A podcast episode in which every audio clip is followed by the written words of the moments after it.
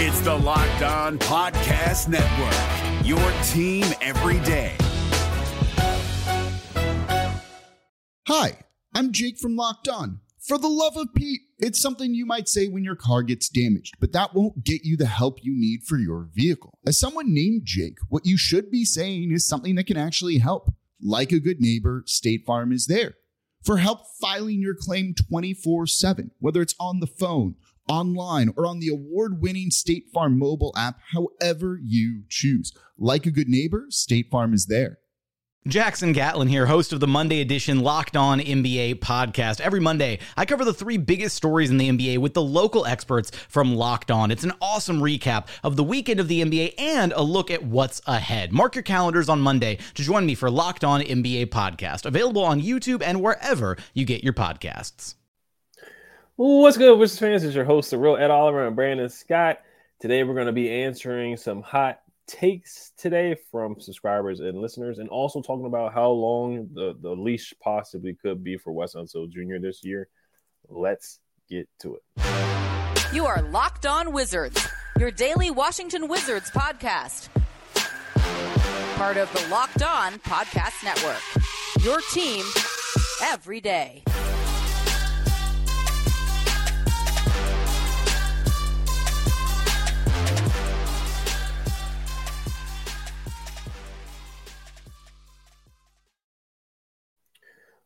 What's good, Wizards fans? I want to thank you guys for making Locked On Wizards your first listen every day. We are free and available wherever you get podcasts. All right, so we just want to thank you guys for putting in your hot take uh, comments for the upcoming season. We're going to get to that later, but um, we're going to talk about Wes Unseld Jr. a little bit because you guys brought up Wes the listeners. You guys brought up Wes Unseld Jr. a lot in the hot takes.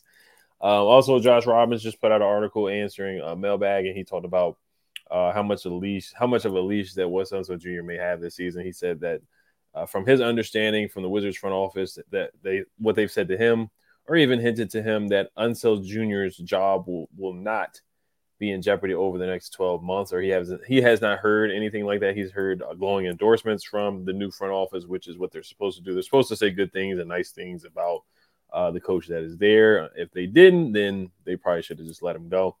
Um, but what are your thoughts on Wes Unseld Jr. this coming up, upcoming season? Do you think he could be on the hot seat this season, and how, how long of a leash do you think they could have uh, for Wes Unseld Jr. this this upcoming season? Oh, good question. Um, I'm to say this, man. Um, they can say whatever they want. I think he's got one year to prove it. you know what I'm saying? He's got one year because you know, whenever whenever you have a regime change, you know, new ownership, new front office, they're to evaluate. They're to give you one year, and they're to see where you're at. You know, last year we knew what his problems were, the rotations. You know, a lot of we, we're going to talk about in a little bit, but you know, he had his limitations. You know, and uh, you know, coming over from Denver, being a defensive minded coach, the defense wasn't always where it should have been. So you know, he's got to make improvements, especially being the defensive minded coach. He's got to ring in the defense. But I know one thing we both currently said was we were very intrigued to see how he would do with a young entourage a team where you know the GM can kind of find the pieces for his system, and they're doing that. You know, Black, Black he's defensive guy. You know, Deni's the defensive guy. You know, you're getting guys who can play some defense on his team, but he's got one year, man, to prove what he can do. You know, his name name can only go so far. You know, his, you know his name is synonymous with the you know the success we've had with this franchise with the lone championship, but you got to perform. This is a performance based business, man, and he's got to perform. So you know they eh, they're saying all the right things. You know they don't want to create the controversy. You know they're trying to show confidence, but look, let's let's be real. He's got one year. You know he's got one year to you know try to figure this thing out and try to mold his team. Because if he can mold these young guys and, and get them into the, you know how to fit his system, man, then I can see him going forward. But he's got to show an improvement from year two to year three, man. He's got to because you know the issues he had last year, rotations, you know, situational coaching, you know, losing challenges, you know, not using challenges in the best, you know, fit. You know, he's got to show that up, man. You know, he's got to prove that he can be an NBA head coach because look, they got an assistant coaches on the staff, man, that can take over. You know, we, kind of compare it to Ron Rivera and Eric Bieniemy, man. You know, you got a guy, you know, sitting in behind the wings, man, that he can do the job. So it behooves him to improve. But you know, they're saying all the right things. They're trying, they're trying to show confidence, and that's what you want to do coming in. You know, the new front office, and, and I get all that, but know, you better believe he, you know, he has got one year to prove that he can be a head coach in the NBA. So yeah, they're putting him on notice a little bit. You know, they're doing it tactful way, but he's got to show improvement, man. He, this is his year where he's got to show improvement from year two to year three. Right. Yeah. This this front office they're very professional, so they're gonna you know have poker faces and play their cards right. They're not gonna come out say anything, but their actions are louder than words, like you said, with hiring uh, David Vander Vanterpool and Brian Keefe. These are guys that are highly capable of replacing Wes Unseld Jr. Now, I think this year may be a little unfair for him because it is, you know, rebuilding year, it's an evaluation year. You traded away Bradley Beal, traded away Kristaps. Um, you did bring in Jordan Poole, who's a really good player. Kyle Kuzma's a good player. Um, but for the most part, you got a lot of young guys. You know, Deni Avdija, you know, in a contract season, you just drafted Bilal. Uh, you brought in Tyus Jones, who most likely will be traded before the trade deadline. So the roster is just not really good enough to compete in a tough Eastern Conference. So we're just being honest here with that. So, you know, judging him on wins and losses, if you're going to judge him on wins and losses, yes, he's going to be fired. Really, if you if you judge him on wins and, wins and losses last year with a solid three that was supposed to make the play in or even the playoffs, you know, he failed at that. Um, so it's concerning to see, like, like you said, the defense hasn't gotten any better. It really hasn't gotten much better than Scott Brooks, to be honest. Maybe marginally better, if that. Coming from Denver, where he was known as a defensive-minded head coach or a defensive-minded assistant coach, um, and you know, blowing the leads, being up by 15 points, we led the league in that. Eight, uh, eight. We we had eight, uh, 15 point leads blown. We had back-to-back games. We are up by 20, blew those leads uh, up by 35 against the Clippers the year before that. Blew that lead at home, uh, where the Clippers put their they benched their starters, and then they beat us with their bench. Luke Kennard hit a hit a crazy uh, and one three, and then um, the locker room tension. Montrezl Harrell, Dinwiddie, uh, KCP throwing a punch, or Montrezl Harrell having a fist fight with KCP in the tunnel. Um, guys not getting along. Davis Bertans getting into it with Deni. He just had no control over the locker room. So his personality, I think, he's a, a, a, good guy, a nice guy, and all that. But we both have talked about, you know, can he be a leader of men? Can he get guys to buy in? Uh, you know, can you know? It's it's just been a question mark for him. I think he's he's more of a, a, a you know, I'm not gonna say a quiet guy, but he's kind of more of a reserve guy where you need that just that tough energy from Wes, and you know, we kind of just haven't seen it consistently for it from him. Um, and he had a 10 game losing streak one season as well. Now he had the crazy 10 and 3 start where I was like, wow, we got we finally got a good one. And then after that, it just it just went to it went downhill from there. And we finished 35 and 47. So um, overall, yes, he has been a disappointment. It's not all his fault. Some of the roster construction has been a little wonky and a little wacky, but you know, you, you just look at the numbers there, the blown leads. We gave up 100 points in the paint to the Denver Nuggets.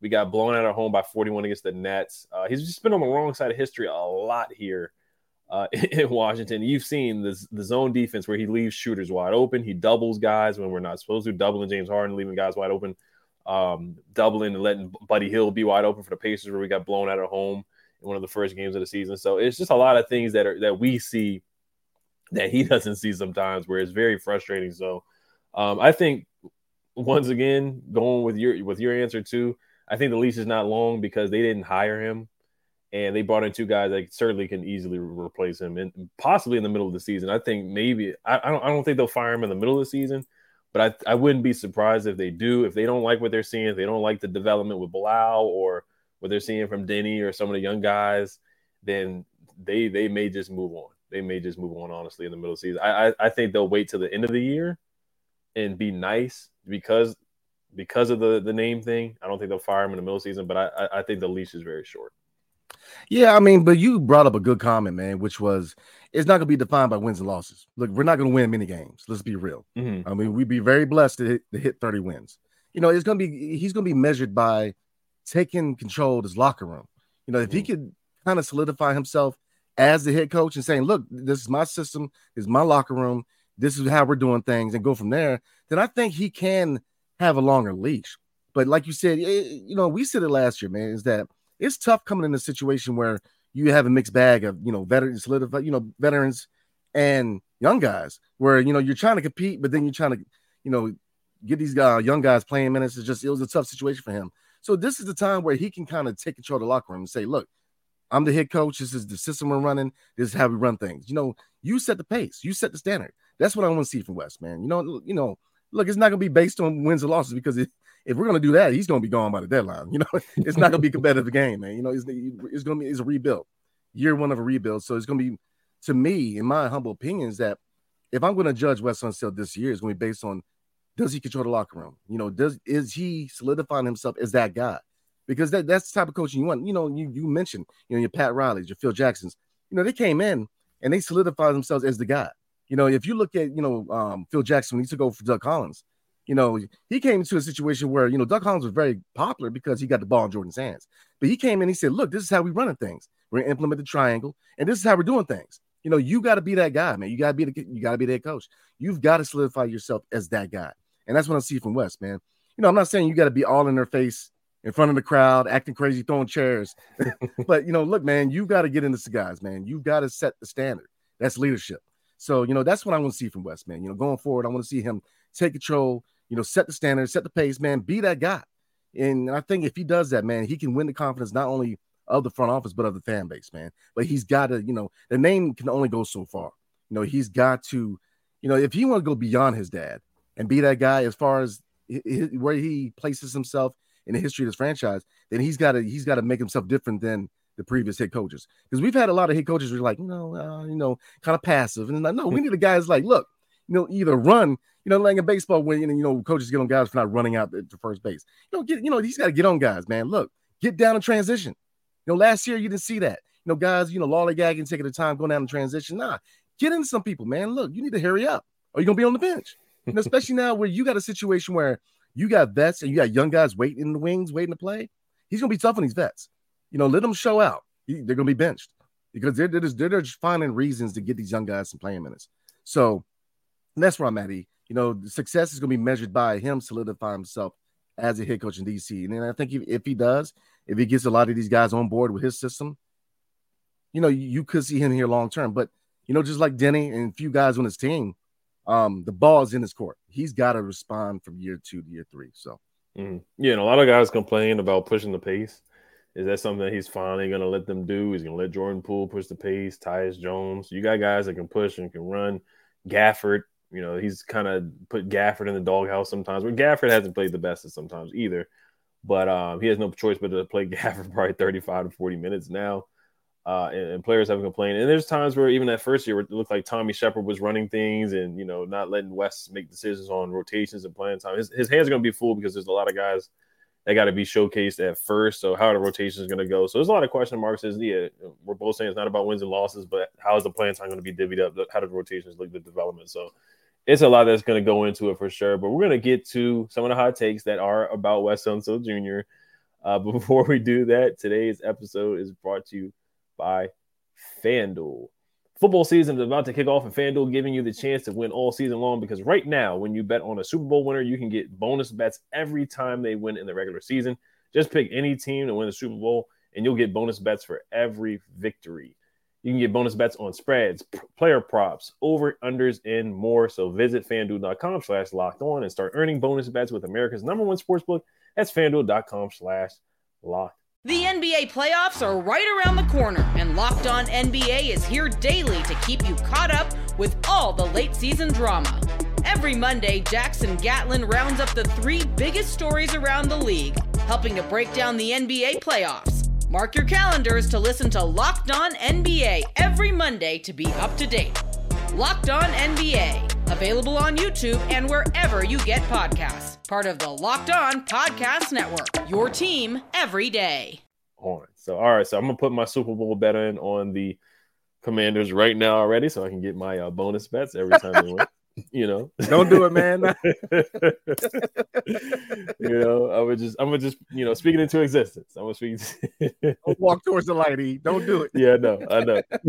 we got, we got to worry about Ron Rivera and Eric Bieniemy right now going back and forth. So, but we'll, we'll get into uh, some of the some of the hot takes here. So, um, first one that stood out to me is from uh, Micaiah on Twitter. His uh, Twitter user, his Twitter name is uh, sadly a Wizard fan on Twitter, so you can give him a follow. He said, "Don't know if this is hot take, but Vanterpool takes Wes Unseld Jr.'s job midway through the season and becomes head coach. What are your thoughts on that hot take?" I mean, he's pretty accurate. You know, there's two factors to look at. Number one, um, the front office, man, they're savvy and they they, they they're doing all the right things because they did this. They brought in assistants to can either do one or two things: either help him evolve as a coach or take over. You know, the and and that's and they sent a clear message to Wes Unseld Jr., which is, look, you know, we know that your name is synonymous with the lone championship. You know, your dad was the MVP. You know, your dad was, you know, he he held a lot of positions in his organization, but it only goes so far. He's got to respond. So I mean, I think that yeah, the, the, writing's on the wall for Wes. He's got to respond because you got every aspect of this franchise been has been gutted out, and they brought in new personnel. You got a front office where you have three guys who could easily be GMs of their own team. You know, so you got a high level front office. If you look at his coaching staff, they gave him the reinforcements to, you know, in, in the brainstorming and the brain trust to have a really good coaching staff. So it, it helps him. You know, you got guys who are going to be able to help him evolve as head coach, but he's got to respond. So yeah, I think that he's right on with the hot take, man. You know, I think a lot of people um have the same opinion as far as his fan base, which is, you know, you have the front office, you know, we got to get this coaching staff straight. So, you know, Wes said he's got to figure it out. He's got to figure it out. So, yeah, absolutely. Um, I'm with you, you know, just like we were just talking about previously, man. Um, I don't think he's gonna be fired at deadline, midway. I think they're gonna try to, you know, be you know humble with him and fire him at the end of the year. I mean, getting fired is getting fired, but you know, but I just unless they start out like 0 for 25, then he's ghost, man. But mm-hmm. I don't see that happening. But yeah, it's just he's got to respond, and that's kind of what my take is on you know as far as Weston Unseld Jr. He's got to respond because he has every tool at his disposal to be successful. You know, the coaches staff, the front office, you know, bringing in, you know, taking off bad contracts. They're doing all the moves that, that they're giving him everything he needs to be successful. So now there's no more excuses. You know, he there's no more. He can't fall back on you know the personnel. He can't fall back on any excuses anymore. You know, mm-hmm. he is in complete control of how long he's going to have a job here in DC. So we'll mm-hmm. see. Yeah, I, I, do think they want to be respectful too. I don't think they want to fire him in the middle of the season. I think they they they do want to let it just let it play out and be respectful. Uh, his contract ends in the 2024-25 season, so that is uh, the season after this one. So he would have one year in his contract. I'm not sure if they would have to pay him out. They probably would have to just pay him out uh, for for free since he would be fired. Uh, I, I, guess not for free, but they would just pay him for not working, basically. Um, so Vanterpool, yeah, I, I think he would be a, a, solid replacement. Did a good job with the Nets. Did a good job with the Blazers. Damian Lillard loves him. McCollum, CJ McCollum loves him. So I mean, I've heard nothing but good things about Vanterpool. I, I heard nothing but good things about Wes before he came here too.